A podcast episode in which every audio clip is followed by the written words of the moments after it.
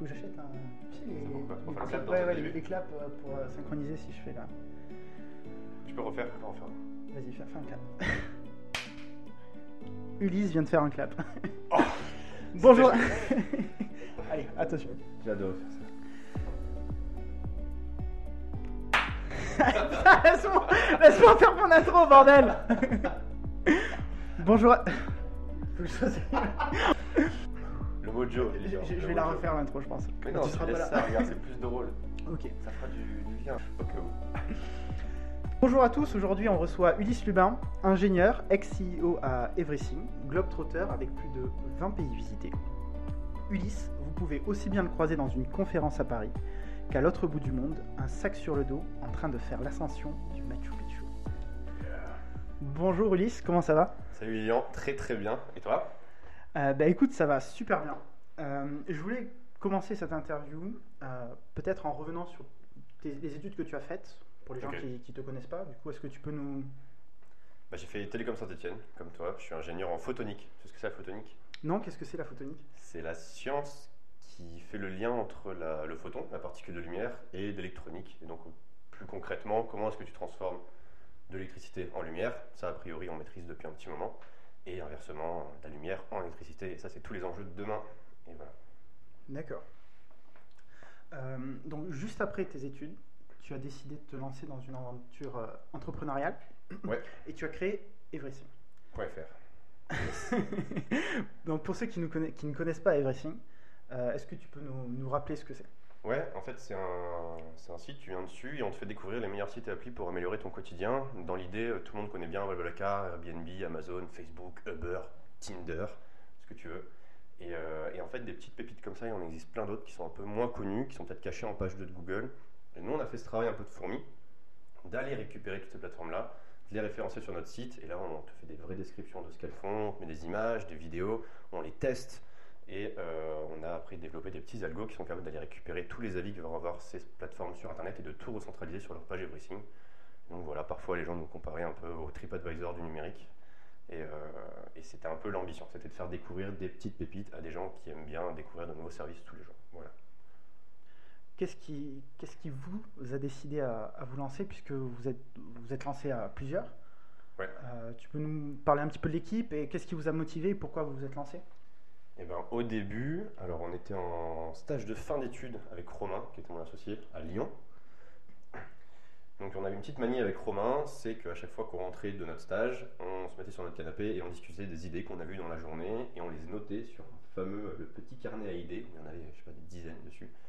Et un jour, euh, l'opportunité s'ouvre, l'école euh, est partenaire d'un concours de start-up, on décide de participer avec Romain. À la base c'est pour le fun, on envoie un sort de business plan, enfin complètement fumé le truc, je sais pas Mhm. comment ça passait, mais c'est passé et on a remporté euh, ce concours-là avec un premier petit chèque et surtout l'accès à un incubateur qui était un peu incubateur 5 étoiles parce que on était, enfin, c'était gratuit, on avait des, des beaux locaux, de l'accompagnement, du financement et euh, ils nous ont proposé de nous lancer et on a, en fait, on, on a foncé euh, directement. Quoi. On n'a pas pris notre, notre taf à la suite de notre diplôme et on a, on a tracé. D'accord. Voilà. Cette aventure, elle a duré combien de temps du coup? Deux ans et demi. Deux ans et demi, euh, il s'est passé beaucoup de choses. Et Mhm. même l'idée de base, elle a évolué. À la base, on faisait juste un annuaire des, des plateformes de l'économie collaborative. Après, on a pivoté parce qu'on s'est dit finalement, l'économie collaborative, est-ce que ce sont des valeurs que vraiment nous on partage ou est-ce que on a fait ça parce que c'était sexy sur le papier et que ça permet de gagner des concours tu vois? Et, et finalement, on s'est élargi au service numérique, puis petit à petit aux petites pépites qu'on découvre, qu'on aime bien tester. Et, euh, et on en est arrivé là aujourd'hui où bah, l'aventure est finie. Euh, Tu veux que je te sorte un mouchoir, Lilian euh, Moi, ça ira. Ah, D'accord, ça. Parce que je te sens triste quand même. Euh, non, non, non, ça va aller. tu as écrit du coup récemment un article euh, titré On s'est bien planté. Pourquoi tu as écrit cet article? Alors, alors ça c'est petite histoire. Mhm. Ah. Raconte-moi, moi j'adore les histoires aussi. Euh, on sentait le momentum arriver de l'échec, dans le sens où on avait de l'attraction au niveau des clients, c'est-à-dire qu'on avait pas mal de plateformes qui venaient se référencer sur Everything, on avait un petit peu de trafic, mais on générait, on on générait pas suffisamment de trafic sur la plateforme pour derrière faire des conversions, faire du lead, faire de l'argent. Et en fait, tu as beau avoir une startup qui marche pas mal, on parle de toi à droite à gauche, tu passes à la télé, c'est cool, euh, tu as des clients, il se passe des trucs, tout le monde parle de toi, mais derrière, si tu fais pas de cash, ça marche pas. Une startup, à un moment donné, il faut faire du cash. Le but d'une startup, c'est de faire de l'argent. Et nous, on n'arrivait pas à être rentable, c'est-à-dire qu'on n'arrivait pas, on sortait beaucoup plus de cash que ce qu'on en rentrait. Et à un moment, on arrivait à un momentum où, vu qu'on avait des fonds, qu'on avait des créances et du coup on a eu des deadlines, il a fallu se poser la question ok, est-ce que vraiment on n'est pas en train de se planter? Est-ce qu'on n'irait pas le relever des fonds pour euh, survivre? Ce qui, je pense, est une très mauvaise raison pour lever de l'argent. Ou est-ce qu'on se plante et on l'accepte et on se dit ça? Et euh, on, a senti le truc arriver et on a chacun choisi de faire un gros pas en arrière pour réfléchir sur la situation. Donc Cyril, euh, qui était le CTO, il est reparti à La Réunion. Romain, lui, il est, il resté à- à Saint-Etienne. et moi, je suis parti euh, pendant deux mois en Amérique du Sud, en sac à dos, pour réfléchir. Je peux dire que quand tu es dans le fin fond du Pérou, tu as 7 heures de bus, tu as le temps de réfléchir sur ta situation et tu dis, ok, euh, est-ce que finalement, on n'était pas en train de se planter euh, dans tout ça? Et quand on est revenu, on s'est dit, ok, finalement, on, a réessayé un dernier truc, un peu la désespérada, et euh, ça n'a pas marché, et on s'est dit, ok, c'est le moment d'arrêter. Et quand tu arrêtes, tu as un petit moment où tu dois l'accepter. Et à un moment, c'était le soir, tu vois, j'étais un peu déprimé, j'étais tout seul chez moi, et je me suis dit, ok, euh, tu vas faire ta thérapie perso, et tu vas écrire ce que tu as sur le cœur, ce que, t'en as gros sur la patate, euh, pas forcément sur ce qu'il y a autour des dressings, mais même sur les erreurs que tu as pu faire, ce genre de choses. Et, et je me suis dit qu'on allait analyser toute notre aventure à travers le prisme de nos erreurs, et je me suis mis un soir dans mon ordi comme ça, et j'ai écrit. J'ai écrit jusqu'à 3h du match, je crois. J'étais Mhm. complètement, enfin, j'étais fatigué, je savais même plus ce que j'écrivais sur la fin. Le lendemain matin, je l'ai relu, j'ai corrigé deux trois trucs et je me suis dit, purée, c'est quand même, là, c'est un peu une bombe quand même, le truc que j'ai écrit. euh, Est-ce que je le publie ou pas? Je vais voir ma maman, ma maman Mhm. et je lui pose la question. Je dis, ok, maman, j'ai écrit ça. Qu'est-ce que tu en penses? Euh, Elle me dit, le publie pas. Merci maman. Je lui dis, euh, ok.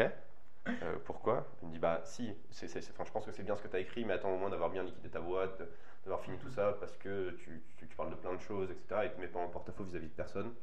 D'accord. Et j'ai pas écouté. Euh, Le lendemain, je l'ai publié. Euh, Alors qu'il faut.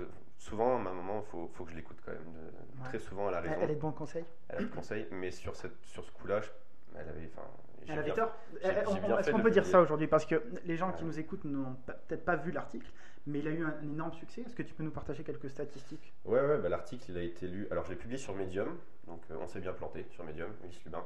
Et euh, il a été lu, je crois, 70 000 fois sur Medium. Derrière, j'ai été contacté par Madines qui l'a republié. Je crois qu'il a fait top 2 en tendance sur Madines. Et là, il n'y a pas longtemps, j'ai fait une interview dans Les Échos qui va paraître bientôt, euh, Les Échos Entrepreneurs, je crois. D'accord. Donc, il y a eu une enfin, Une super retombée quelque une part. retombée de ouf. Et je m'attendais pas du tout à ça. Euh, souvent, les gens me disent Ouais, t'as écrit ça pour faire le buzz. Je dis Pas du tout. Moi, j'ai fait ça pour. euh, C'était ma thérapie Mhm. perso. Je voulais juste écrire ce que je pensais. Et je l'ai publié euh, comme ça, sans trop réfléchir, enfin, sans- même sans écouter le conseil de ma maman qui me disait le Mhm. publie pas. Et finalement, je pense qu'il y a beaucoup de gens qui ont dû se retrouver un petit peu dans ce que j'avais écrit et qui l'ont partagé en masse, surtout sur LinkedIn. Et, et voilà, et aujourd'hui, bah, c'est- génial parce que j'ai pu. Il y a eu énormément de retombées derrière, j'ai reçu des centaines et des centaines de messages, plus de 500 commentaires, je crois, ou plus que ça. J'ai reçu sur LinkedIn des centaines de messages privés, de mails, de plein de gens, de plein d'entrepreneurs qui voulaient juste échanger, Wow. expliquer euh, leur boîte, où est-ce qu'ils en étaient, ce que j'en pensais, ou alors juste faire du retour d'expérience, discuter. Et j'ai rencontré tellement de gens passionnants où je les avais au téléphone, je me disais, ok, euh, tu vois, je me sentais carrément illégitime parfois. Et ces mecs-là, euh, c'est souvent des mecs brillants euh, qui montent des boîtes, qui, qui- chez qui ça a résonné, qui sont déjà plantés plusieurs fois, tu vois, et qui sont dans leur troisième, quatrième boîte, et avec qui j'ai pu, j'ai eu la chance d'échanger. Et donc vraiment génial, quoi. Voilà. Et 40 propositions de job suite à ça aussi.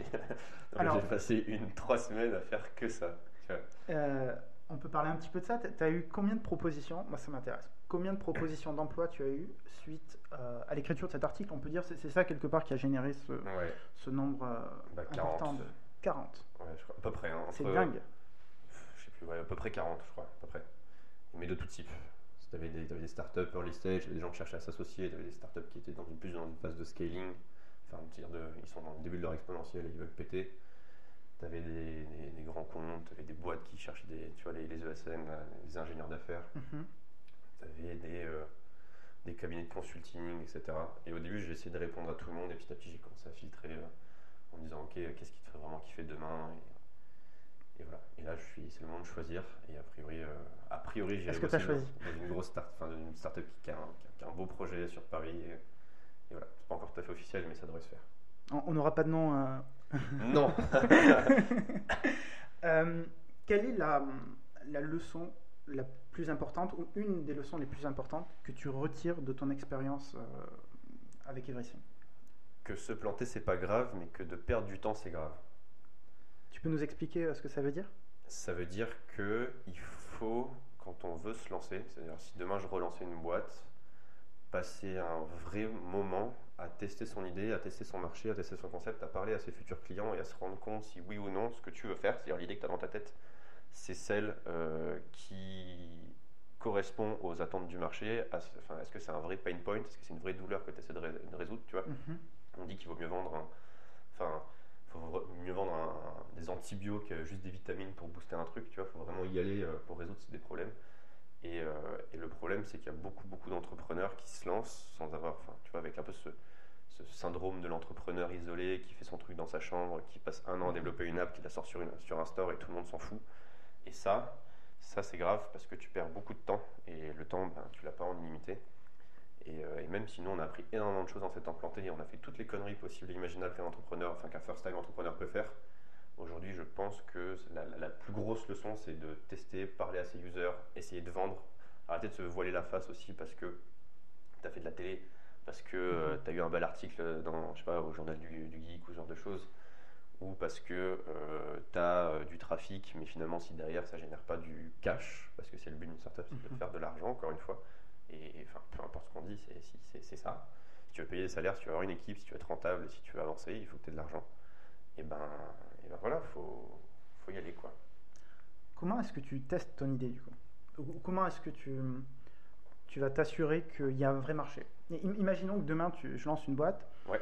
et euh, donc j'ai une idée. C'est quoi ton idée? Vas-y, dis-moi. Euh, je veux vendre euh, des bouteilles de comment ça s'appelle? De whisky, Mhm. de scotch, mais elles ont un- quelque chose de particulier. C'est que déjà elles sont faites. Euh, que t'as pas la gueule de bois le lendemain. Exactement. Je te remercie de m'avoir aidé. J'ai manqué d'imagination. J'achète direct. T'achètes direct? Ouais, déjà t'as un, déjà, un client, tu vois. Bah, Déjà c'est pas mal. Donc déjà t'es en phase de test. Je suis en phase de test. Ouais. Mais est-ce que ça veut dire que ça va marcher si j'ai qu'un client pour le moment? Est-ce que si, si je vends une bouteille, si je te vends une bouteille, allez, à 20, 20 euros, t'achètes? Si tu me vends une bouteille 20 euros, déjà de 1 je vais acheter si j'ai pas la gueule de bois le lendemain, et si c'est du bon whisky, parce que ça dépend aussi, hein, si Mhm. ton whisky est pas bon. Mais non seulement tu es déjà dans une phase de test, et en plus tu as fait bien plus de travail que 50% des entrepreneurs euh, qui, qui se volent la face, parce que toi déjà tu as vendu, tu as vendu Mhm. quelque chose. Et, euh, et comment je fais pour te vendre si, Parce que là, si je me lance dans une création de bouteille de whisky, euh, bah déjà il va falloir que je fasse le whisky, il va falloir que j'invente ce, ce whisky magique, entre guillemets, Ouais. qui va pas donner des maux de tête le lendemain. Euh, Est-ce que je vais devoir faire pendant deux ans des recherches et développement, rencontrer des, des professionnels de la création de whisky pour te vendre cette bouteille ou co- comment est-ce que je fais? Bah, a priori, il faut quand même que, t'aies- enfin, que tu te dises que ton projet est faisable. Mais supposons que Supposons tu sais ouais. qu'il est possible de créer un, un whisky qui enlève la gueule de bois. Meilleure idée, c'est d'aller parler aux gens qui boivent du whisky. Tu, vois. tu vas te dire, ok, euh, moi je veux créer un whisky euh, qui est bon et qui enlève la gueule de bois. Qui boit du whisky déjà? Parce que c'est les gens qui vont t'acheter. Donc là, tu fais, tu, fais, tu fais ton ciblage, c'est-à-dire mes futurs clients, ça va être eux. Et ensuite, tu vas leur parler. C'est-à-dire, tu vas aller dans un groupe Facebook spécialisé de gens qui boivent du whisky. Tu vas dire, ok, moi je suis en train de créer ça, qu'est-ce que vous en pensez tu vois? Donc là, tu vas commencer à travailler sur ton produit. En plus, tu tu vas récupérer du feedback utilisateur. Derrière, tu peux très bien dire, ok, je fais une landing page, c'est-à-dire je je fais un petit site internet tr- vitrine très simple, genre sur une après-midi, un après, un après-midi, oh, oh. Et, euh, et tu récupères un max de mails, c'est-à-dire tu vas avoir un call to action, c'est-à-dire en gros, euh, venez sur ma page, laissez votre mail, si vous êtes intéressé par mon projet, et euh, le but, ça va être de choper un max de mails. Ça, comment tu peux le faire? Bah, Tu fais de la distribution. Aujourd'hui, tu as des outils comme Facebook qui sont juste ultra puissants, où tu peux, avec euh, quelques dizaines, centaines d'euros, toucher des milliers de gens.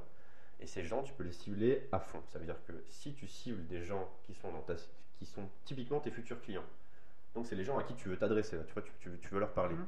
Tu leur adresses un message marketing et tu leur dis Ok, je veux lancer ça, si ça t'intéresse, lâche ton mail. Et bien là, tu vas avoir deux typologies de projets. Tu vas avoir ceux qui vont avoir, je sais pas, 5% de taux de conversion et ceux qui vont avoir genre plus de 30%, tu vois, plus de 40, 30, 40%. C'est-à-dire les gens, ils sont tous intéressés, ils veulent, ils veulent euh, tester le produit ou pas du tout. Et en général, au milieu, il n'y en a pas trop.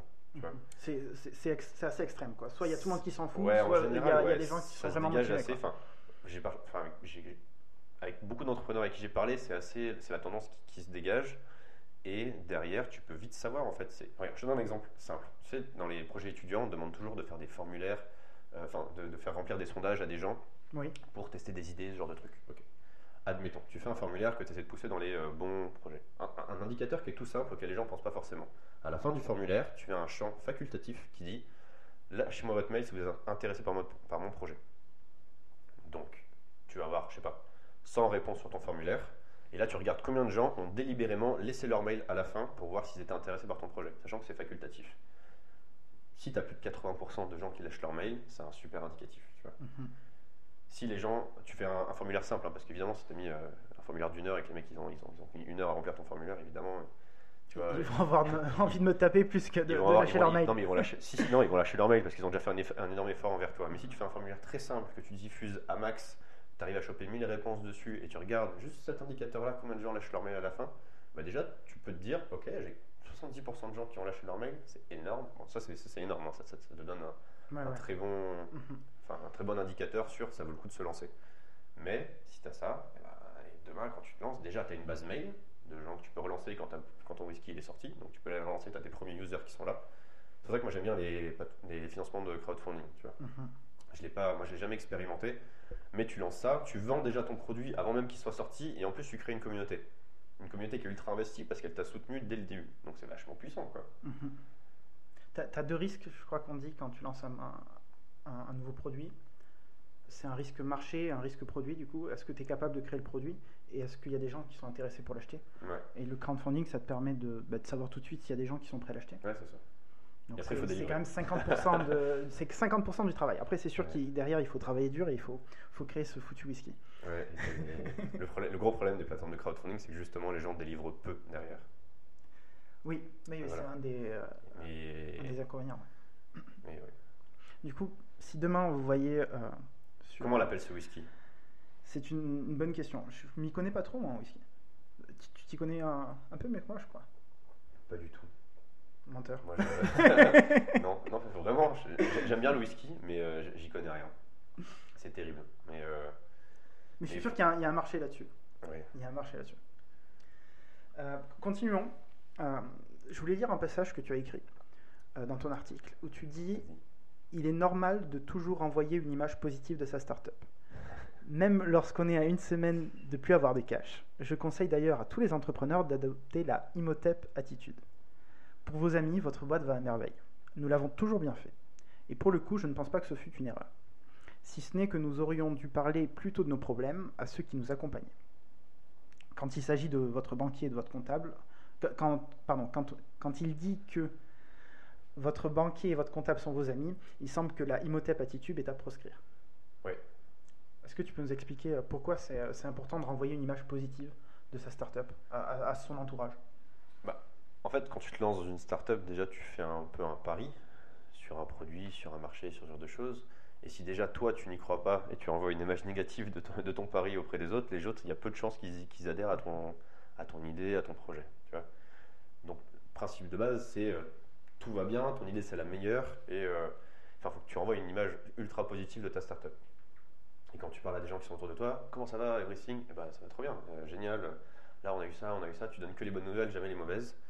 Et ça, ça peut que driver de- des bonnes choses, si tu veux. Et, et je pense vraiment que ça, auprès de ton entourage, auprès de tes amis, il faut que tu envoies une image positive de ta startup. Le seul problème, c'est derrière, tu as des gens qui t'accompagnent, tu as des gens qui te financent, etc. Et si à eux, tu envoies la même image positive alors que ça va pas du tout, ben ça, c'est un problème. Mhm.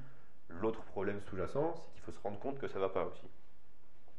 Il faut avoir conscience que ça va pas parce qu'à force de dire à tout le monde que tout va bien, on a tendance à le croire soi-même. Exactement. En fait, tu deviens tellement bon pour convaincre les gens tu finis par te convaincre toi-même. Et euh, C'est embêtant. accepter que ça va pas et pour aller voir ton financier et dire là c'est chaud. Et ben déjà tu as un sacré travail, un sacré gap à, Mhm. à combler quoi. Et, et ça, enfin. Après moi je te parle en tant que first time entrepreneur, nous on était encore dans une phase early stage. Putain j'utilise tellement de, de mots euh, clés anglicisés, c'est Mhm. terrible. J'étais un, un- un- un entrepreneur qui se lançait pour la première fois dans une. dans- enfin, dans- ah. J'étais un entrepreneur qui se lançait pour la première fois dans une phase de début, si tu veux. On n'était pas, on n'avait pas trouvé un marché, on n'était pas dans une phase de OK, maintenant on a trouvé notre truc, il faut faire x100. On était encore à chercher notre marché. Mais, euh, mais voilà, il- il faut renvoyer. Je sais même plus pourquoi je dis ça. Pourquoi je dis ça? Je sais pas. Non, mais, mais- mais l'idée c'était de dire qu'il Oh, va fallait renvoyer une image positive de sa startup Ouais. à son entourage, du moins, mais pas forcément aux acteurs clés euh, qui vont t'accompagner. Ah oui, bah, il y a de ça. Ouais. Bon. Euh, après, euh, je, suis en- je suis entièrement d'accord avec ça. Pour moi, il y a, il y a une exception parfois qui peut jouer en ta faveur. Qui peut jouer en ta faveur. Je ne dis pas à 100%. Je sais pas si tu connais l'histoire d'Evernote. Ouais, c'est le mec qui, alors, le dernier mail, il envoie un gars en lui disant, enfin, il reçoit un mail en mode c'est trop dommage, enfin, j'adore votre, votre service client, enfin, non. Alors, l'histoire d'Evernote, c'est donc déjà Evernote, c'est une solution qui permet de prendre des notes, je crois, à l'origine euh, dans des réunions. Ouais. Euh, donc un outil qui apparemment, je l'ai jamais utilisé personnellement, mais qui est apparemment super.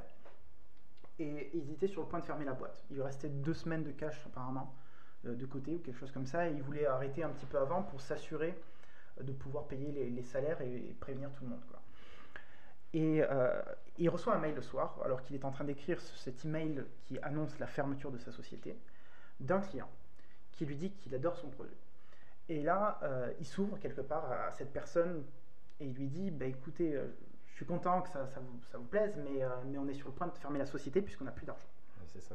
Et cette personne a investi, je crois, un demi-million ou- ou 400 000 euros, je crois, dans la boîte sauver la boîte. et- et a sauvé la boîte. ouais. Aujourd'hui, c'est une belle boîte en plus, Evernote. Je crois que c'est une très belle boîte. ouais. Ouais. Mhm.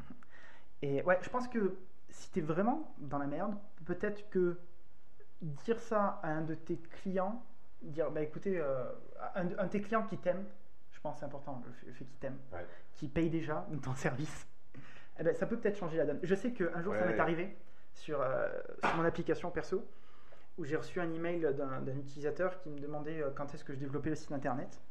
Et je lui ai dit euh, clairement, aujourd'hui on n'a pas les fonds pour développer un, le site internet, il n'y a que l'application mobile. Et il m'a dit, ah vous cherchez des fonds et tout, peut-être que je peux, Ah, je peux vous financer. Et du coup? Du coup je cherchais pas de financement en ce moment-là, du coup j'ai j'ai refusé poliment. Mais, euh, mais je trouve ça assez extraordinaire que parfois tu Ouais, peux t'ouvrir un petit peu et ça peut créer des opportunités en fait. Tu vois, les gens, ils- des fois, ils, ils, ont, ils ont des bonnes intentions, tu vois. Mhm. Non, je suis d'accord. Je suis carrément d'accord. Après, ouais, ouais, ouais. Après, c'est difficile parce que tu veux pas, tu veux pas dire que tu es en train de te planter, tu veux pas renvoyer une mauvaise image. Bah oui, en fait, si tu veux faire de l'acquisition user, si ton problème c'est du trafic et que tu veux plus de trafic et que tu dis euh, qu'il y a un problème, Ouais, les- ça, ça va pas emballer les ça gens va pas pour, emballer euh, les gens pour plus venir. que ça pour qu'ils viennent dans ta boîte. Enfin, tu me diras, je dis ça, mais euh, le record de trafic sur Everything, ça a été suite à mon article qui a dit euh, finalement on arrête tout quoi les gars, euh, c'est fini, bon voilà, on fait x5 en trafic derrière. Ça a relancé la boîte cet article. non, bah, bah non, mais, enfin, bah, enfin, oui, d'une certaine façon oui parce qu'on a trouvé un repreneur. Mhm. Alors, est-ce que tu peux nous en dire un peu plus Et, sur, c'est une grosse boîte qui nous partie-là? a accompagnés sur de la SEO. Et euh, donc, SEO, c'est le référencement naturel sur Google. Et, euh, euh, et l'entrepreneur est vraiment génial. Il a, il a plein de projets à côté. Enfin, c'est vraiment un mec stylé. Et il a su qu'on arrêtait le, le projet. Et m'a dit non, moi j'aime bien Everything. Je suis sûr qu'on peut en faire des trucs vraiment classe. Et, et il a une autre vision d'entrepreneur que nous. Pas la même. Il veut changer de business model. Il veut changer d'approche. Il veut simplifier la plateforme. Tu peux nous en dire un peu plus là-dessus ou c'est un peu confidentiel Bah aujourd'hui là, on est en train de travailler un peu sur la passation. Donc, tu vois, c'est pas encore tout à fait. Je sais pas vraiment comment ça va se passer vraiment dans le détail. Mhm. mais, euh, mais en tout cas, il a, il a des bonnes idées. Il veut, il veut avancer. Il va, il, il va en faire quelque chose. Tu vois, Everything.fr, ça va rester. Même si c'est plus nous, enfin Romain, moi, Cyril, euh, qui, qui sommes derrière, et ben, il, il va se passer quand même quelque chose. Et, et ça, je suis content. Ce que je dis souvent aux gens, c'est Ouais, j'ai abandonné mon enfant, mais finalement, il se fait adopter. Tu vois. Et, et là, ben, c'est. T'es quand même heureux de voir que ton nom de domaine et tout ce que tu as créé, il part pas à la poubelle. C'est pas perdu, Et ouais. qu'il y a des gens qui, qui trouvent ça cool et qui veulent en faire quelque chose d'autre. C'est une seconde vie quelque part pour Ouais, Everest. c'est ça, c'est une seconde vie. Et puis. Non, c'est clair, ça fait vraiment du bien euh, de voir ça. Parce que c'est c'est dur, hein, de t'as bossé pendant dur, deux ouais. ans sur un truc, c'est en ligne, tu vois. Et le jour au lendemain, tu, tu tapes everything.fr, alors tu arrives sur une page blanche avec le petit dinosaure où tu appuies sur part d'espace pour pouvoir sauter, tu vois. Euh, C'est le cas actuellement? Non, non, non, là c'est encore en ligne. D'accord. Mais, mais ça, ça m'aurait fait mal au cœur, quoi. Ouais. Ouais. Mhm. Comment tu as vécu du coup cette, cette fin? C'était assez difficile. Comment, comment est-ce que tu tournes la page quand tu t'es investi à fond pendant deux ans et demi sur un projet comme ça? Tu parles de moi en Amérique du Sud. Tu fais l'ascension du Machu Picchu ouais, c'est ça, tu vas au Machu Picchu, tu, tu rencontres d'autres gens qui ont des vies euh, qui ont rien à voir, tu pars en sac à dos. Enfin, ça c'est. Enfin, enfin, je te dis ça, mais ça c'est ma façon que j'ai eu à moi de tourner la page. Et après, tu écris cet article. euh, qui. Enfin, moi, j'ai fait ça pour tourner ma page. Mais, euh, mais ouais, chacun a une façon différente, même dans l'équipe, d'accepter le truc. Tu vois, on l'a même pas tous accepté de la même façon, euh, aussi rapidement. Et au début, c'était un peu dur. Et en fait, le fait de partir, moi, ça m'a permis de me changer complètement les idées, de rencontrer des gens qui n'ont rien à voir, de partir en voyage en sac à dos. Tu vois, tu, tu pars sur le Machu Picchu, euh, ou alors tu fais un trek euh, au, au fin fond du Pérou pour monter sur la montagne des Sete Cololes à 5200 mètres d'altitude. Je veux dire que là, tu es plus en mode, euh, ok, il faut que je trouve des, des users, tu vois. Enfin, c'est- c'est- tu, dis, ok, je dors où, je mange quoi ce soir et, Ouais. et ça, ça t'aide quand même à penser à d'autres choses et te dire, ok, la vie, c'était pas finalement que ce site web, que ce nom de domaine, que cette boîte-là. C'est aussi plein d'autres choses. Et, et finalement, est-ce que tu as besoin vraiment de ça pour être heureux? Pas forcément, tu vois. C'est- Mhm. Ouais, je trouve ça extraordinaire quand même que tu aies, eu cette idée de, de dire ok, je vais m'expatrier, je vais aller dans un endroit où je suis totalement dépaysé, et ça va, ça va faire un shift mental et tout d'un coup, euh, bah, ça, ça va aller mieux quelque part. Je sais pas si je l'ai fait pour ça. En fait, je crois que je l'ai fait parce que je, je voulais juste. euh, en fait, j'ai- j'ai- j'ai- Tu voulais juste partir? Ouais, je veux juste partir. Je, je me demande si j'ai même pas fui à un moment. Tu vois. Je me suis dit, ok, il y a Mhm. tout ça, ça m'arrive dessus. Putain, il y a les dettes, il y a les machins, faut, faut arrêter la boîte, c'est les papiers. Ok, je me casse, je, je, je- je vais loin. Tu vois, je suis allé loin. Mhm. J'étais plus trop joignable. Et, et là, euh, ouais. Ouais, non, je, je sais pas si je l'ai fait pour fuir, si je l'ai fait pour réfléchir. Un peu pour toutes ces raisons, je pense. Par contre, ça m'a donné vraiment du temps pour réfléchir à tout ça. Je suis revenu, j'avais plein d'idées. Finalement, très vite, on s'est dit, ok, on arrête. Mais, euh, mais en tout cas, je l'avais assimilé le fait qu'on pouvait arrêter euh, du jour au lendemain en, en revenant. De toute façon, c'est jamais bon euh, quand tu as une boîte de partir pendant deux mois pour Oui, ton oui. business. C'est déjà révélateur du fait que c'est la fin. Mhm. Mais on, s- on- on s'était déjà plus ou moins dit que c'était terminé. Enfin, on, on le sentait arriver. Quoi. Co- Comment tu te dis, ça, ça m'intéresse vraiment, comment est-ce que tu te dis que c'est terminé? Parce que tu n'es pas tout seul dans l'aventure, il y a d'autres cofondateurs, euh, il y a d'autres personnes engagées. Comment est-ce que tu, est-ce que tu te réunis euh, En fait, comment, ça comment elle se passe la discussion? Tu- En fait, c'est. Tu vois, c'est c'est le mojo. Tu vois ce que c'est le mojo? C'est le feu intérieur, tu vois. Et quand D'accord. tu n'as plus le mojo, et ben, et ben, tu le sens très vite chez les gens. Quand tu discutes avec tes fondateurs et que tu sens plus la flamme qui les anime, tu sais que c'est mort. Parce que de toute façon, avant d'être euh, un produit, un marché, un machin, c'est tu sais une équipe, une boîte. Et si tu sens que ton équipe elle est plus animée par la mission, vraiment tu, tu, tu sais que c'est terminé. Tu peux essayer de les remotiver, etc. Mais en fait, nous, on, a eu un moment comme ça où on s'est tous regardés, on s'est fait, ok, on a, on a plus le, on a plus le mojo. J'aime bien ce mot, je sais pas pourquoi, je sais pas ce que ça veut dire, je sais pas si ça existe. Mais euh, on n'a plus le mojo et c'est fini, quoi. Et, ouais, on s'est réunis, on se l'est dit, et en fait, ça fait du bien à tout le monde de se le dire. Tout le monde le, pressentait, l'avait au fond et personne n'osait le verbaliser. Et quand on l'a fait, et ben finalement, ça a fait du bien à tout le monde, et ça nous a libéré d'un poids, tu vois, parce qu'on se traînait à la fin Everything comme un poids. Euh, parce que tu as monté ta boîte, parce que tu as des coûts, parce que tu as des salariés, parce que plein de choses. Et, quand tu, tu verbalises ça, tu dis ok c'est fini, finalement tu te libères de tout ça. Et là le fait de plus avoir à gérer ça au quotidien, les demandes de référencement, la prospection, ce genre de trucs, mais ça fait un bien fou, je te jure. Et de pouvoir te dire ok maintenant j'ai du temps, peux me lancer sur de nouveaux projets, bosser sur une start-up, euh, faire d'autres choses, c'est génial, c'est trop bien. Ça t'a vraiment libéré l'esprit, quoi. Ouais, ça m'a libéré l'esprit de ouf. Donc aujourd'hui, l'aventure pour toi, euh, ça va être plutôt du coup d'un point de vue salarié, Ouais, mais toujours dans l'écosystème euh, startup. Ouais, c'est dur hein, de lâcher, hein. c'est dur de s'en Bah sortir. ouais. euh. Franchement, je suis allé rencontrer. hein. J'ai voulu donner, le- tu vois, j'ai voulu enlever tous mes préjugés, aller rencontrer des grands comptes, euh, aller rencontrer des, des belles boîtes T'as rencontré qui? qui n'étaient pas des startups. Je te dirais pas. Allez, je veux des noms, je veux des noms. Non, mais en fait, je, je, vais pas te dire parce que du coup, je vais, je vais pas forcément parler en bien, tu vois. Mais, euh, je, leur ai donné une chance d'aller les rencontrer et en fait, derrière, bah, t'as pas, pas le même feeling, quoi. Tu vois, quand tu rencontres des entrepreneurs, tu parles le même langage, ils ont le même âge que toi, ils sont tous un peu fous. Et il y en a qui ont réussi, et tu vois, ils ont atteint le point que toi tu rêvais d'atteindre. Et aujourd'hui, ils viennent te voir en mode vas-y, on peut, on peut péter tout ça ensemble. Et finalement, tu. C'est dur, de, c'est dur de lâcher et de repartir sur un truc plus traditionnel avec des process ultra lents, etc. Et aussi, tu te rends compte que tu mets ton ego un peu de derrière, enfin un peu de côté, et qu'une aventure entrepreneur- entrepreneuriale, tu peux la vivre autrement que seulement à travers ta boîte et ton idée. Tu vois, as beaucoup de gens qui disent oh, je veux mon idée, je veux créer ma boîte. Et en fait, une aventure entrepreneuriale, c'est pas du tout ça, c'est juste faire un truc de fou avec une équipe de, de- de- de dingue, tu vois, qui, Mhm. qui- qui veulent tout casser euh, sur un marché. Et tu n'as pas forcément besoin que ce soit ta boîte, ton idée, que ce soit toi le décideur. Juste, tu as juste envie de te sentir utile et de les aider à faire ça. Tu vois. Et bah, d'ailleurs, euh, typiquement, les, les quelques boîtes comme ça que j'ai rencontrées sur Paris, je le sentais vraiment. Ils étaient tous, tous embarqués dans le même bateau. Ils avaient tous envie que leur boîte elle réussisse. Et voilà, quoi. Euh, tu t'es fait contacter en majorité par des startups euh, sur les 40 propositions que tu as reçues?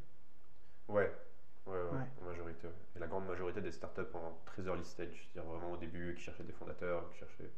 D'accord. Voilà.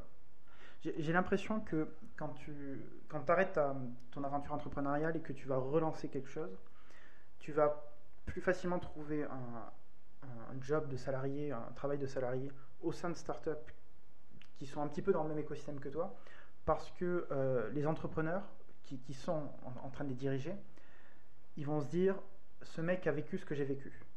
Et tu as une connexion qui doit se créer, je pense, d'un point de vue, euh, euh, d'un point de vue des valeurs, je pense. Et, du coup, ça facilite, euh, je pense que ça facilite la chose et ça facilite le recrutement parce que quelque part, tu es, un petit peu des nôtres, puisqu'on fait partie. on- a vécu les mêmes choses, même si c'est une, aventure différente. On a, on a peut-être ressenti les mêmes choses et du coup, tu fais un petit peu partie de la famille. Ouais, il doit y avoir de ça. Surtout sur les entrepreneurs qui sont déjà plantés avant, Ouais, tu vois. Mhm. En- en- encore plus. Ouais, j'imagine que oui. Après, ouais.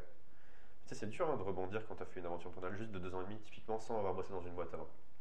Parce que tu, tu sors d'école d'ingé, donc tu es jeune diplômé, donc tu as un profil junior, Mhm. et là on te propose euh, d'intégrer une boîte euh, deux ans et demi après, donc tu as bossé pendant deux ans et demi dans ta, dans, dans ta structure à fond, tu as fait plein de trucs, et, et en fait pour, euh, pour intégrer une autre structure derrière, tu peux pas rentrer en tant qu'expert sales, parce que finalement tu es moins bon qu'un mec qui a fait du sales pendant trois ans.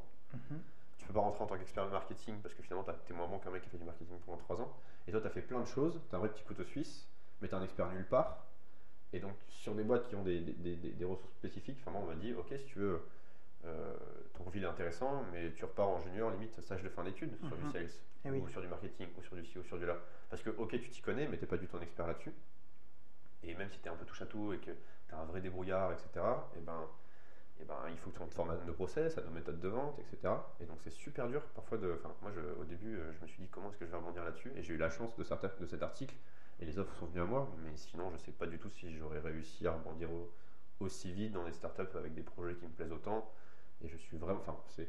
su- Surtout sur ces startups-là, ils cherchaient des profils très particuliers, tu vois. Ils ont ils- c'était Mhm. pas un mec, souvent ils ont des nouveaux projets ou alors ils veulent rajouter par exemple une tranche de middle management entre les fondateurs et l'équipe opérationnelle. Et ils cherchent des mecs qui ont un peu cette vision, tu vois, un peu, qui peuvent prendre du recul parce qu'ils savent ce que c'est de faire du lead, qui savent ce que c'est de faire de la vente, qui savent ce que c'est de la SEO, ce genre de trucs, et de manager une équipe. Mais ça, si, enfin, c'est pas le genre d'offre que tu trouves sur Indeed, quoi. Mhm. Tu vois, c'est calibré, c'est souvent de la création de poste, c'est fait pour parce que le mec il te parle, que ton profil il, accroche avec et que tu as un fit avec le mec. Et voilà, et, c'est- et, moi j'ai eu cette chance inouïe que l'article fonctionne et que les, gens se disent Ah, bah tiens, moi j'avais cette idée de créer ce poste-là, peut-être que lui il peut être le mec de la situation. Mais vraiment, si j'avais pas fait cet article, je pense que ça aurait été beaucoup plus dur de rebondir. quoi. Et encore une fois, je l'avais pas fait pour ça. hein. Je- C'était pas l'objectif, c'était ma thérapie, plus hein. pour toi. Ouais, ouais, c'était ma Bah, thérapie. c'est c'est bien quelque part, que ça fait coup double quelque part. Tu... Ouais, bah c'est cool. C'est pour toi et- J'ai juste pas le droit de me plaindre. Ouais. C'est génial. Franchement, c'est génial. horrible de se plaindre.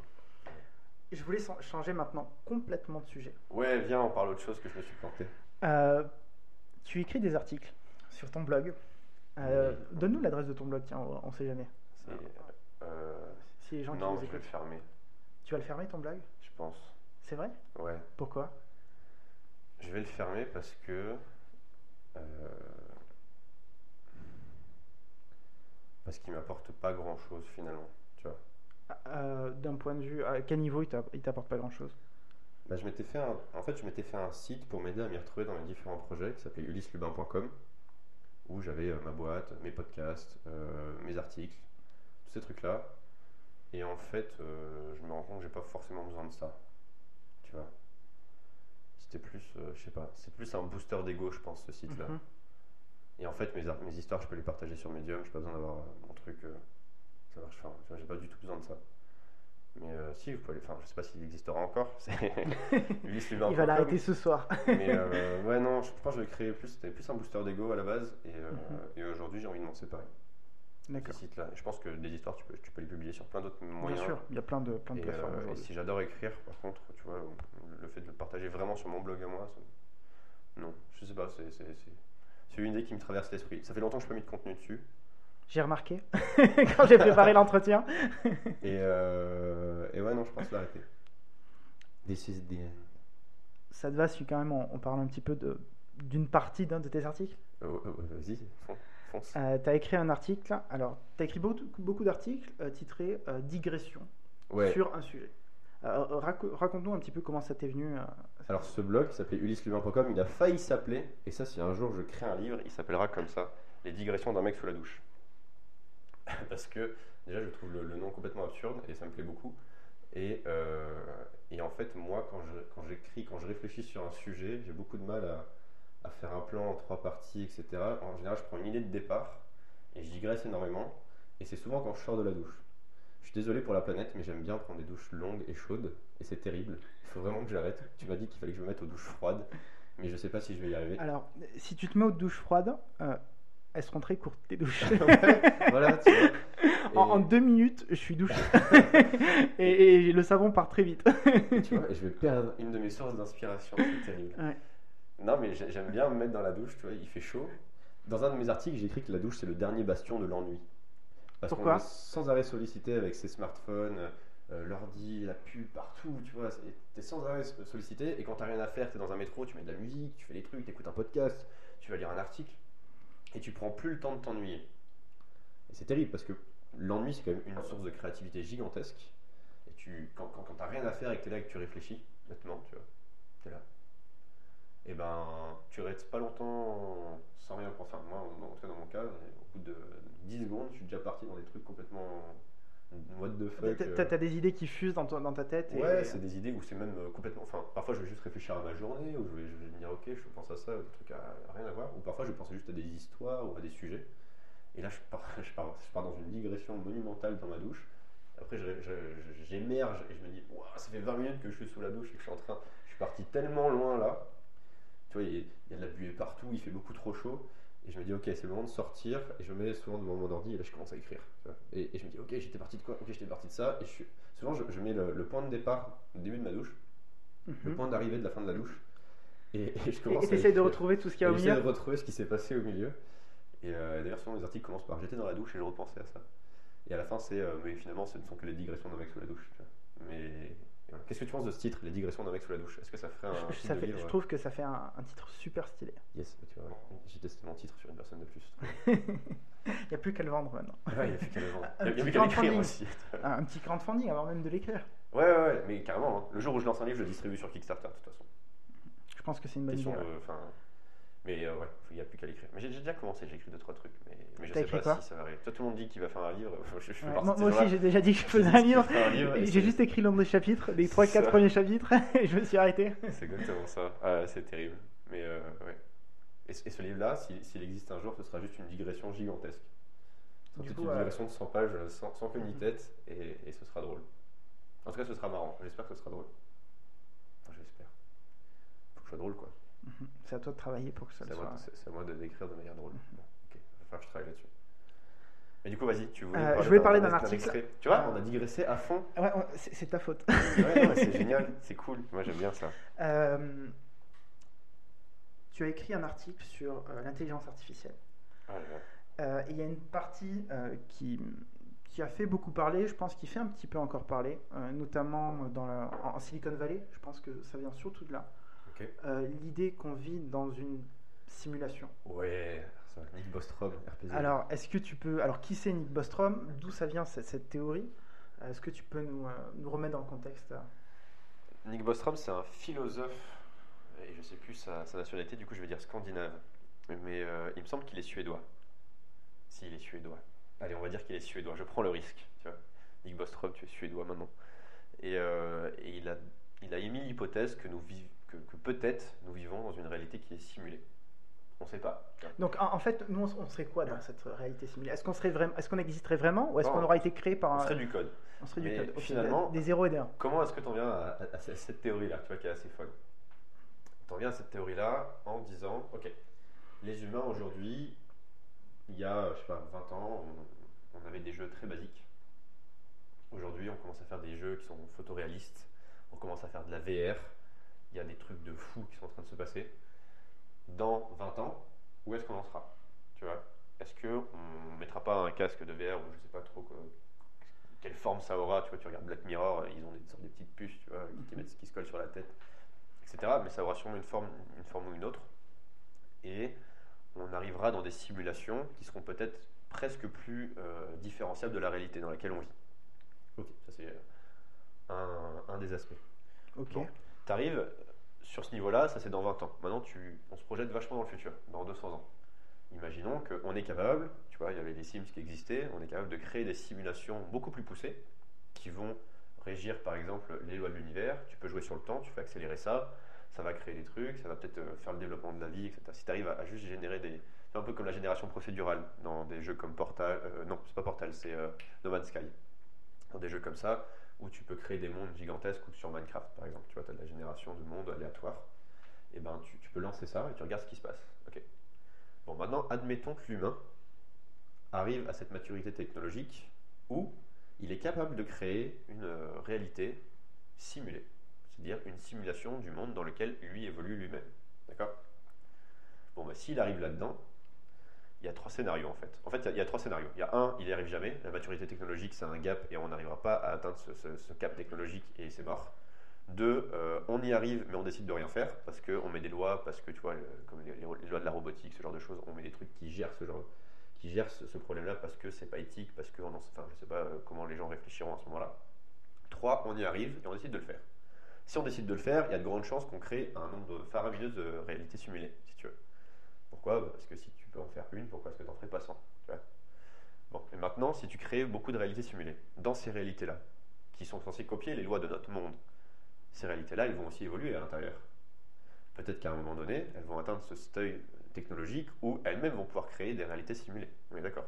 Et donc là, tu commences à créer une sorte de réseau, une sorte d'arbre, avec des branches qui se découpent, tu vois? Et du coup, tu aurais des réalités simulées dans les réalités simulées. Tu aurais de plus en plus de réalités simulées. Bon, et si tu es dans ce scénario-là, eh ben, tu, as tu vas avoir très vite des milliards de simulations, si tu veux. Beaucoup, beaucoup de simulations. Bon, bah, si tu prends la théorie des, un peu la, théorie des grands nombres, si tu as beaucoup, beaucoup, beaucoup de simulations, il y a très peu de chances que nous, on soit la simulation originale. Tu vois? Maintenant, il faut savoir quelle est la probabilité de chance que ce troisième cas, que l'humain arrive à créer des réalités simulées, soit. euh, Enfin, c'est- quoi le pourcentage de chance qu'on soit dans ce, dans ce, dans ce scénario-là? Et je crois que Nick Bostrom, il te dit euh, on, a, on a à peu près 20% de chance d'être dans ce scénario-là. Et si on est dans ce scénario-là, eh ben, il y a de grandes chances que nous-mêmes so- soyons simulés, qu'on n'ait pas la réalité originelle, puisqu'il y en a un très grand nombre, si tu veux. Ça fait sens ce que je te dis ou pas du tout? Si, si, ça fait, ça fait très sens, mais je connaissais déjà un petit peu la, la théorie. Ok, Euh, alors, Toi, t'en penses quoi? Tu penses qu'on est simulé ou Franchement, pas? j'y crois pas du tout. ok.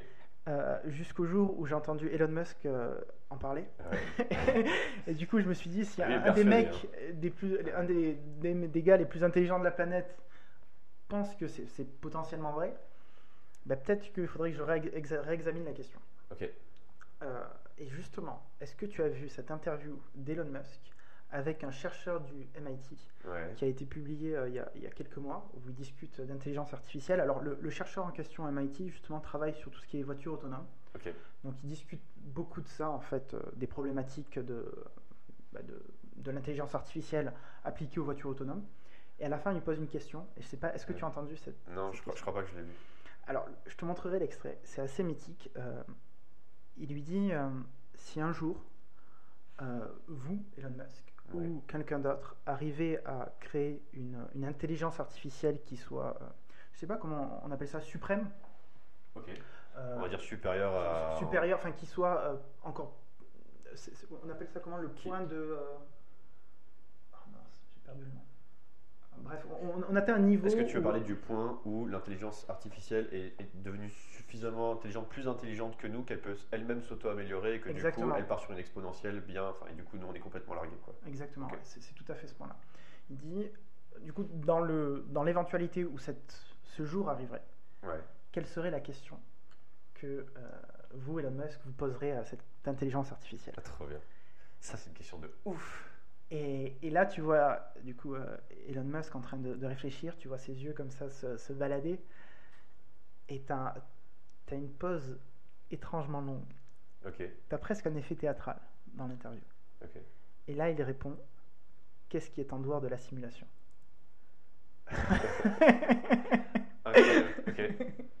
J'ai trouvé ce, ce moment génial. parce que tu as cette montée, je veux dire, en, en puissance par le silence, tu vois, un petit peu euh, presque malaisant. Et ensuite, tu as, cette phrase qui est, qui est révélatrice, on va dire, de, de ce qu'il pense et de potentiellement l'idée qu'on vivrait dans cette réalité simulée. Ah, J'ai pas vu, faut que tu me l'envoies ça. Je te l'enverrai, je te l'enverrai. Euh, Toi, t'aurais répondu quoi? Tu, tu me prends, tu me prends de Écoute, court là. Je te propose qu'on fasse un long silence pesant. Bam, tu balances ta réponse. Je sais pas. Honnêtement, là, là, tu me prends vraiment de court. Je pense qu'il me faudrait quelques jours pour réfléchir à cette question. Ok. Je sais pas si je voudrais savoir le, le- le futur. Je pense pas que je voudrais savoir le futur. Moi, moi, je sais ce qu'on devrait lui demander. Tu, tu demanderais quoi, toi? Euh, Comment est-ce qu'on fait un whisky qui évite la gueule de bois? Je pense que c'est le moment où on va poser cette question. Parce que je suis persuadé qu'il y a un marché de ouf. euh, Ah, mais moi, je suis sûr qu'il y a un marché de ouf. On aura bien testé l'idée en amont, donc ce sera le moment de se lancer, tu vois. Et voilà, il y a tout qui se recroise. Incroyable. Euh, donc, on, on va- on va, parler un petit peu de voyage. Euh, Ouais, t'as- visité combien de pays aujourd'hui? Euh, une vingtaine. Je saurais pas le nombre exact, mais une vingtaine, ouais. Euh, Quel est le voyage? Alors, pour ceux qui, qui ne savent pas, tu as un blog voyage, donc une chaîne YouTube où tu partages, Ouais. tu me fais des vidéos euh, de, bah, de tes voyages, où tu racontes un petit peu tes, tes voyages, etc. Je voulais savoir quel est le voyage qui t'a le plus marqué personnellement? Sur le plan euh, vraiment plus spirituel, ou, ou tu vois vraiment qui, t'a peut-être un peu influencé sur ta manière de vivre, ou, ou sur les questions que tu te poses plus euh, sur, sur la Alors- façon que tu pourrais diriger ta vie, etc. Ok. Ça, c'est probablement mes deux mois justement en Amérique du Sud, euh, parce que j'étais tout seul en sac à dos pendant un long moment. Mais le voyage le plus ouf, c'est celui que j'ai fait en Islande. Ça, faudrait que je t'en parle. Mais, euh, mais non, d'un point de vue plus Spirituel spirituel, là où j'ai pris énormément de temps pour réfléchir, c'était dans ce voyage en Amérique du Sud, parce que j'étais largué au milieu d'un pays que je connaissais pas, et j'avais pas de plan, j'avais rien de prévu, et juste j'allais avec le flow, quoi. Et quand, comme je te disais tout à l'heure, quand tu fais plein de bus euh, au fin fond du Pérou, tu as le temps de réfléchir. Et, et donc, d'un point de vue spirituel, je pense avoir beaucoup grandi de ce voyage-là. Voilà. Ça, c'est. C'est tout. D'accord. mais. euh, mais sinon, pourquoi le- pourquoi tu penses avoir grandi euh, durant ce voyage? Ben. Déjà, j'ai rencontré plein de gens qui me ressemblaient pas, Ouais. dans une culture qui était différente. J'ai eu mon premier coup de foudre d'amitié. Ça, ça m'était jamais arrivé. Ouais. Tu vois, ça, c'est fou. Ça, ça, j'ai Raconte-moi ton, coup de foudre d'amitié. Je t'ai jamais raconté ça? Non. Non? Ça, c'est fou, ça. J'étais euh, dans un hostel au Chili. Mhm. Et je rencontre un mec. En fait, un mec qui est là, tout seul, au bar. Et je l'avais déjà vu euh, plus tôt dans la journée, il était tout seul. Et moi, je venais d'arriver dans cet hostel-là, c'était le premier jour. Et tu pouvais acheter des, des grandes bières à de 1 litre, je crois, euh, pour pas cher. quoi. Donc j'arrive, je vais au bar, je prends une grande bière d'un litre. Je me mets à côté de lui, je la pose, je dis euh, Tu veux qu'on partage? En espagnol. Dans un, dans un, dans un, es- ah, dans un espagnol approximatif. Co- Comment on Et, dit euh, tu veux qu'on partage en espagnol? je- Dans un vais espagnol dire ça, approximatif. Quiere compartir. et, euh, Il y, a- il y a tous ceux qui parlent espagnol en ce moment qui vont se foutre de ta gueule. No, no, no, no. Ah, hablo muy bien espagnol. Sí, la guapa de la sangre de toro. Ce qui veut dire. Et Yam, c'est ce que ça veut dire. Mais. Il faut que tu regardes ce sketch, c'est euh, Rico. mais, euh, Nico ouais, c'est un sketch euh, stupide de Stéphane Rousseau qui fait justement l'espagnol, mais qui, qui parle de trucs dont il sait même pas ce que ça veut dire. D'accord. Juste parce que ça sonne bien. Et euh, donc, non, j'arrive à côté de ce mec-là et je lui dis Tu veux qu'on partage? Le mec me dit Bah, grave. Ok, on commence à discuter. Il me dit qu'il est argentin, qu'il est en train de faire pareil le tour de l'Amérique du Sud. Et euh, je dis Ouais, trop bien, etc. Et au bout d'un moment, il me fait Ah, ok, euh, est-ce que tu. euh, Tu sais, moi, j'aime bien les cartes. Et il avait vu que j'avais un paquet de cartes parce que je m'entraînais pour à faire des tours de magie, etc. Parce que j'aime bien ça, tu vois, en voyage, c'est facile, tu t'arrives, tu fais des tours de magie à des gens et du coup, tu pars direct avec un gros capital, un gros capital sympathie. Et, et je trouve ça trop fun. Tu vois, les, gens, ils réagissent tous différemment selon leur culture, etc. Mais moi, je suis encore en train de faire de la digression, c'est incroyable. Donc j'arrive, il voit que j'ai des cartes, il me dit, j'ai vu que tu avais tout ça, je te propose, j'ai un jeu dans mon sac, c'est le Truco argentin, je te propose de t'apprendre à jouer à ce jeu-là. Je dis, ok, vas-y, on va jouer à ce, jeu-là. Donc il essaie de m'expliquer pendant une heure en espagnol, je comprends rien. au jeu. Je te jure, c'est terrible. C'est un jeu qui est un mélange entre genre une bataille, le poker, enfin tu dois bluffer, tu as plusieurs phases. C'est pas un jeu qui est très simple, tu vois, quand, quand tu parles pas la langue et qu'on essaie de t'expliquer le jeu. Donc je comprends rien. Et au bout d'un moment, je dis, mais j'ai une idée. Et si j'allais regarder euh, les règles sur internet? Donc je tape Turco Argentin règles et je tombe sur un article qui explique les règles. Beaucoup plus simple. Euh, Donc ça t'a mis une heure avant d'aller chercher, sur- avant de m'abandonner d'aller chercher sur dire, internet. Tiens, peut-être. Et si j'allais chercher sur internet les règles du, du jeu? J'ai vraiment j'ai mis mon, mon max pour essayer de comprendre ce qu'il me disait. Tu vois. Ouais. Et, euh, et on commence à jouer à ce jeu-là. Et à la fin de la journée, euh, on a joué pas mal et tout. On part en soirée, tu vois, dans, dans l'hostel avec plein de gens, c'est cool. Le lendemain, on se retrouve. Il me dit, ah, on se fait une partie. Ok, on se fait une partie. Au bout d'un moment, je dis, c'est vraiment trop bien ce jeu, j'adore. C'est un, jeu qui est vraiment cool. Je t'apprendrai à jouer si tu veux. Et le mec me fait, euh, bah vas-y, si t'aimes bien, je te donne mon jeu de cartes.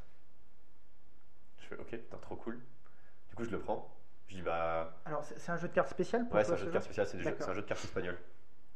Et moi, je lui dis, ben, vas-y, si tu veux, je te donne mon jeu de bicycle là et je te, et je t'apprends à faire un tour de magie. Et du coup, on fait ça. Et mec, on s'est pas lâché pendant deux semaines derrière. Et je me suis rendu compte que j'avais eu un sorte de coup de foot d'amitié avec ce mec-là, qui était, qui était adorable, qui avait la main sur le cœur. Enfin, c'était vraiment un, un mec génial. Et euh, je m'en suis rendu compte quand il est parti de l'hostel. Enfin, dans les voyages, tu fais beaucoup de rencontres qui sont, qui sont temporaires. Tu vois, tu, les- tu, tu- tu restes pas très longtemps avec les gens. Et, euh, et, et souvent, tu, tu sais que c'est la règle du jeu. Tu vois, tu peux t'attacher à quelqu'un, mais c'est la règle du jeu. Et lui, le jour où il est parti, j'ai commencé à chialer. Mais genre, je te jure, j'arrivais pas à m'arrêter. C'était terrible. T'étais triste. J'étais triste. Et il est parti l'après-midi. Je, je chantais le truc monter. Le soir, il y avait une soirée, il y avait des gens qui étaient là. Tu vois, c'était un peu la fête. Et moi, je, je chantais. Que et là, moi, je, je me suis écarté de la soirée, j'ai commencé à pleurer. Quelqu'un Ouais. qui vient me voir, dit qu'est-ce qui se passe? Je dis, mais t'occupe, laisse-moi tranquille là, tu vois. Genre. Et j'arrivais pas, et c'était horrible. C'était vraiment horrible. J'avais Ouais. cette sensation, et jamais ça m'est arrivé ça. Et euh, Est-ce que tu as gardé contact avec Ouais, carrément, on s'est Ouais. rappelé euh, et on s'envoie des messages euh, Ouais. pour l'anniversaire, tout ça. Et il faut absolument que j'aille en Argentine pour le voir, un, un de ces quatre. euh. Mais ouais, on a gardé contact. Et, euh, et il écoutera pas ce podcast parce qu'il parle, il, il comprend pas le français. Mais, euh, mais ouais, faudrait, faudrait que j'arrive à lui dire ça, tu vois. Que, coup de foot d'amitié. Mais euh, Mhm. vraiment, vraiment stylé. euh. Et donc ça, c'est ce que je te disais dans le fait que ça m'a fait grandir. Enfin, j'ai- j'ai- j'en ai un peu plus appris aussi sur moi, sur euh, ma sensibilité, sur euh, les gens, type, type de gens avec qui je, je m'entendais bien. Fait de m'ouvrir à une nouvelle, à une nouvelle culture, euh, plus que juste aller une semaine dans un pays étranger et euh, rencontrer deux trois personnes en soirée et après tu la, tu la vois plus. Là, tu t'ouvres vraiment à la culture parce que tu vis sur place avec des gens pendant deux semaines, trois semaines, un mois. Tu voyages avec eux et, et je sais pas, c'est c'était fou quoi. Ce mec-là, euh, Emmanuel, Emmanuel, Emmanuel, il s'appelle? Ouais, Emmanuel Big Up. Quelle est l'anecdote euh, la plus folle qui t'est arrivée à- en voyage le, le truc où tu nous raconterais l'histoire et on dirait non, t'as- t'as- t'as- arrête de boire, tu nous racontes que des bêtises. J'ai- veux bien un verre. tu veux un petit peu de whisky? Ouais, je veux bien. s'il te plaît. Il y a de la cannelle au fond. C'est grave, Ça- cannelle ça- whisky? ça- ça- ça aura le- Vas-y, hein, c'est pas grave, on va, on va tenter ça. Merci, fort aimable. Attends, je vais goûter du coup. Mais je, je l'ai cette histoire. Tu l'as, je, cette je histoire? sais laquelle je vais te raconter. J'en ai, j'en ai plusieurs comme ça qui, sont un peu crescendo. Il y en a une, vraiment, à chaque fois que je la raconte, je me dis c'est pas possible. Quoi. C'est pas la même chose de boire du, du whisky pur et du whisky en cocktail? Bah oui. C'est- Précisément. ouais, alors, dit comme ça, c'est vrai que ça, ça paraît débile, mais quand tu le bois. Ah Oui, mais c'est c'est bon, moi j'aime bien. Tu as une consommation plus raisonnée. Je sais pas si tu bois plus vite quand les verres sont purs ou pas. C'est une vraie question. Si tu te fais un cocktail qui est sucré, qui est facile à boire, et du coup tu as plus de quantité, Ouais. ou si tu bois juste un, un whisky pur par exemple, c'est- est-ce que tu bois plus vite, enfin ton taux d'ingé de. co- Combien est-ce que d'alcool tu vas ingérer euh, On peut faire une étude et mesurer. hein. Ouais, écoute, pendant une soirée, moi je bois que des trucs purs et toi tu bois que des cocktails et on Ok. inverse et on regarde, on fait des stats. Enfin, je sais pas si c'est une très bonne idée quand même. Non, non, non. Ah, ah, ah, attends, on le fait dès qu'on a inventé le whisky euh, qui donne Ah. pas de, Et voilà. de mots de tête. le- Bien sûr, bien sûr. Toi, tu pourras le diluer et, voilà. et après on inverse et on regarde. Mais euh, Raconte-moi cette anecdote. Ah oui, l'anecdote. l'anecdote. Alors attends, je prends une petite lampée de courage. Alors, bien, bien sûr, buvez avec modération. Du coup, euh, Croatie. Pas, pas du tout. Hongrie. On part en Hongrie. Je pars en Hongrie avec Romain. Je trouve un billet. Romain, c'était mon associé au Pad Racing. Je trouve un billet. Du coup, j'ai un- j'ai quelqu'un qui peut témoigner, tu vois, de, de cette histoire. Euh, je trouve un billet à 40 euros euh, aller-retour. au départ de Lyon et on avait un pote qui était en VIE là-bas, c'est-à-dire qui travaillait dans une, une- pour une entreprise française mais en Hongrie. William Et, euh, ouais, William. On parle de William. Et, euh, et donc, on dort chez lui, donc pendant une, on passe une semaine en Hongrie. Et un soir, alors déjà, on est à Lyon, là, tu vois, faut que tu te situes, parce que Parce que, cette ouais, histoire est folle. C'est ouf parce que ça me rappelle des souvenirs où moi aussi je suis allé, euh, Ah, t'es aller allé en voir, euh, Hongrie. en Hongrie Je suis allé voir William et euh, aussi j'ai eu plein d'histoires folles que je ne raconterai pas durant le podcast, elles, sont, elles seront censurées. moi, je sens sur la fin de cette histoire-là, ça je pourrais pas. Mais euh, vas-y, bah, après c'est à- toi de raconter. Donc, on arrive, euh, déjà on est vers Pardieu il faut qu'on aille à l'aéroport, Saint-Exupéry. Du coup, on, on commande un covoiturage. On arrive dans le covoiturage, il y a un mec, et là il y a une nana qui est derrière avec nous, et qui est brésilienne. Donc une brésilienne en France, tu vois. Et elle faisait un road trip en Europe, si tu veux. Donc elle se baladait, elle voyageait toute seule, et elle arrive dans notre voiture. Donc très bien, on discute avec elle, hein, hein, hein. on arrive à l'aéroport. Et là, au fur et à mesure de la discussion, on dit Ok, tu vas où toi Euh, Ah bah moi je vais en Hongrie. Ah bah, sans déconner, nous aussi on va en Hongrie. Ok, très bien. Première coïncidence. Tu vois, le, le nombre de coïncidences est assez folle dans cette histoire. On arrive à l'aéroport. Euh, D'ailleurs, je, crois que je lui ai fait passer un, un bagage en plus parce qu'elle était bien chargée, tu vois, et, Mhm. et pour pas qu'elle se fasse embêter par la compagnie. Euh, elle, elle allait, elle prenait le même avion que vous Au même endroit en- Elle prenait le même avion, deuxième coïncidence. Donc, euh, elle- même covoiturage, euh, même avion, on arrive au même endroit. Et du coup, elle, reste avec nous, tu vois, dans la queue et tout, parce qu'elle connaissait personne, c'était cool. Voilà. On prend l'avion, on arrive là-bas, on la, on la recroise à, à la sortie de l'avion et on lui dit Bon, bah, salut, on se croise plus tard, etc. Willow vient nous chercher, on s'en va. On n'avait même pas gardé contact, je crois. Vraiment, c'était juste euh, dit euh, Ok, euh, chacun vit sa vie et, c'est parti. Et, là, plusieurs jours se passent. Je crois trois jours, ou deux, ou trois jours. Donc tu vois, c'est déjà, on est dans une grande capitale européenne, on est à Budapest, et il, se passe trois jours. Donc la, la probabilité pour recroiser cette nana-là, elle est déjà assez improbable. Mais c'est pas tout. Il y a des termes qui sont assez connus en, à Budapest, des grands termes en extérieur. Et il se trouve qu'on y était en hiver pendant les records de température négative à Budapest. Donc il faisait très froid. Il a fait jusqu'à moins 18 quand on était là-bas. Et Donc euh, c'est à l'extérieur les ouais, termes. à l'ex- à l'extérieur, et les termes sont à l'extérieur. Et donc il faisait euh, moins 18 et il y avait même le Danube qui avait gelé. Voilà. Donc ça c'était assez incroyable. Tu avais, une partie du Danube qui était gelée. C'était très très beau. Et euh, on décide d'aller sur ces termes-là. Donc on arrive dans des termes qui sont à 40 degrés en extérieur et, il fait moins 18. Donc autant dire que la, la- la vapeur elle faisait que tu ne voyais pas un mètre. Et les, et les termes sont gigantesques. Tu vois. On arrive, je nage, tac tac tac, je tombe nez à nez avec cette nana. Vraiment, mais je me dis, mais c'est pas possible. Trois jours plus tard, à cette heure-ci, tu as décidé d'aller dans les termes. Des termes sont gigantesques. On aurait pu, il y avait des centaines de personnes dans ce truc-là. Et on voyait pas à un mètre parce que c'était. Tu vois, quand tu sortais ta tête, tu avais les cheveux qui étaient tout durs. Ah oui. casser les cheveux, c'est incroyable. Incroyable. De moins 18, Waouh. 40 degrés, t'as un différentiel de Ouais, c'est 50 degrés. Et. Euh, enfin, oui, presque. Et, euh, et je tombe nez à nez avec cette fille-là. Ça, c'est c'est pas fini les coïncidences, hein. ça, ça va aller encore plus haut. Et du coup, elle me dit Ok, je suis dans un hostel et tout, c'est trop le feu. Ce soir, il y a une soirée qui est organisée par mon hostel. Venez, euh, je vous invite. Venez à telle heure, à tel endroit. Ok. Donc là, je, je, je- je retiens, parce que j'ai pas mon téléphone portable vu qu'on est dans les termes. Je sors, je note, et je vais voir euh, William et tout ça, et je leur dis Ok, ce soir, euh, on nous propose une soirée à tel endroit, on ira. Ok, ok, vas-y, pourquoi pas. On rentre chez nous, on la voit plus, euh, chacun fait sa vie. Entre temps, on s'était demandé en ami, je crois, sur Facebook. Et, et là, on fait un petit before avec William, avec Romain, tout ça. et on se dit, ok, c'est le moment là d'aller à la soirée à l'hostel. Alors, euh, on arrive là-bas. On arrive là-bas, et là, il y a un grand videur. Et le videur nous fait, euh, vous n'êtes pas parti, vous faites partie, de l'hostel, vous n'avez pas le bracelet, vous n'avez pas la prévente, machin, vous rentrez pas quoi. Moi, je fais, quoi, sérieux? Comment ça, on rentre pas? Et non, non, non, ça dégage. Et là, je, dans, tu vois, j'avais déjà vu un coup ou deux euh, suite au before, et là, je, je sors serein, tu vois, dans un anglais euh, vraiment sûr, et un pack, il était peut-être un peu moins, tu vois. Je lui dis, non, mais je connais le patron très bien.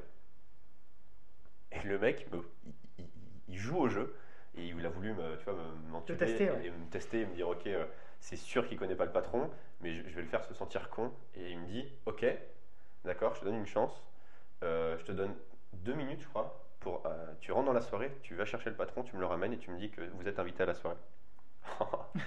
je me suis pas dégonflé, mec. Donc là, tu vois, c'est encore une nouvelle. euh, C'est une Chaud, étape vois, de plus. rentrer, ouais, ouais. Est-ce qu'il était costaud ce videur? Ah, il était costaud. et moi, je me démonte pas, je dis ok. je rentre, tu vois. Je rentre, je me dis putain, il y a plein de gens, etc.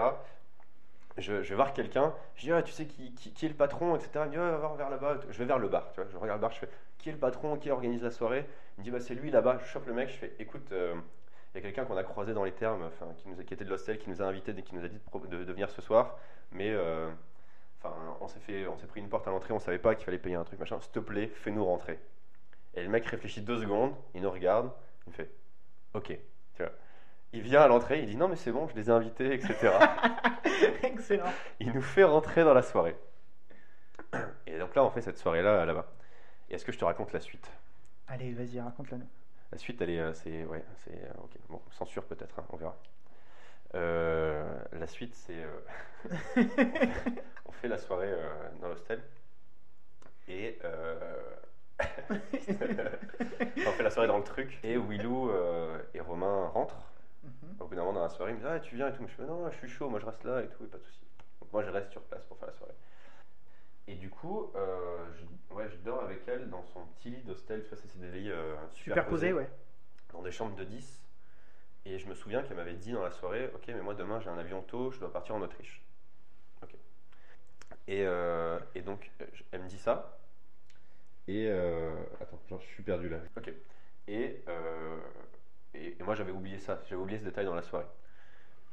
On arrive, on, on rentre, on s'endort, parce qu'on était, enfin, il était bien tard, voilà. Et euh, je me réveille le lendemain matin, et je suis tout seul dans cet hostel, c'est-à-dire euh, dans, le lit, tu vois. Dans Budapest, je sais pas du tout où je suis, elle est plus du tout là. et j'émerge et je me dis ok bon euh, où est-ce que t'es là? Enfin tu vois la, soirée n'était pas au même endroit que l'hostel. C'est-à-dire que c'était elle qui m'avait amené à l'hostel. Mais c'était genre enfin c'était très tard quoi. Même très tôt le matin. Et je me réveille le matin et j'arrive à l'accueil en bas où il y avait des gens qui étaient là dans la soirée que je reconnais. Je m'installe avec eux je fais genre comme si de rien n'était on discute de la soirée ouais ça va et tout là je, commence à repérer la sortie et je me dis Ulysse c'est le moment de t'enfuir parce que t'as pas payé la nuit, elle, elle s'est barrée, tu sais pas ce qui t'attend là, tu vois, c'est le moment de, te tailler vite. Et, euh, du coup, je, sors, et elle, elle avait oublié son écharpe. Tu vois, elle avait laissé son écharpe à côté du lit, et du coup, je, prends son écharpe, parce qu'il faisait moins 18 degrés dehors. Et moi, j'étais en mode, j'étais j'étais allé en soirée, j'étais pas très bien couvert, quoi. Et, euh, et je, je- je sors de ce truc-là, je, je repère la sortie, je m'enfuis en prétextant que je vais m'acheter à manger. Je me retrouve dans, dans Budapest, je rentre chez Willou, chez William, et, euh, et je leur dis les gars, euh, vous n'allez pas me croire, c'est l'écharpe de, de- de cette fille qu'il a oublié, qui est partie, je me suis retrouvé tout seul. Enfin. Bon là on est dans, déjà pas mal dans, dans l'histoire, dans la coïncidence, ça va plus loin. Se passe deux ans. Deux ans. Deux ans. Moi je rentre. Se passe deux ans. Alors, juste pour, euh, pour faire un point, tu n'avais pas gardé contact avec, avec cette demoiselle. Non, je crois qu'on se suivait sur Instagram. Tu vois, c'est tout. Ok. mais euh, pas plus. Enfin voilà, on discutait pas plus. euh, voilà. On avait peut-être dû, dû échanger quelques mots par-ci par-là. Elle était rentrée au Brésil, enfin, moi j'étais en France, tu vois. Se passe deux ans, et là je suis en Amérique du Sud, tu vois, au Chili. Donc même pas au Brésil, je suis au Chili. Elle, elle était brésilienne, souviens-toi. Et là je reçois un message parce que je mettais des stories sur Instagram en disant ouais, enfin en, en montrant le Chili. Et je reçois un message qui me dit euh, même pas, je suis même pas au Chili, je suis au Brésil en fait.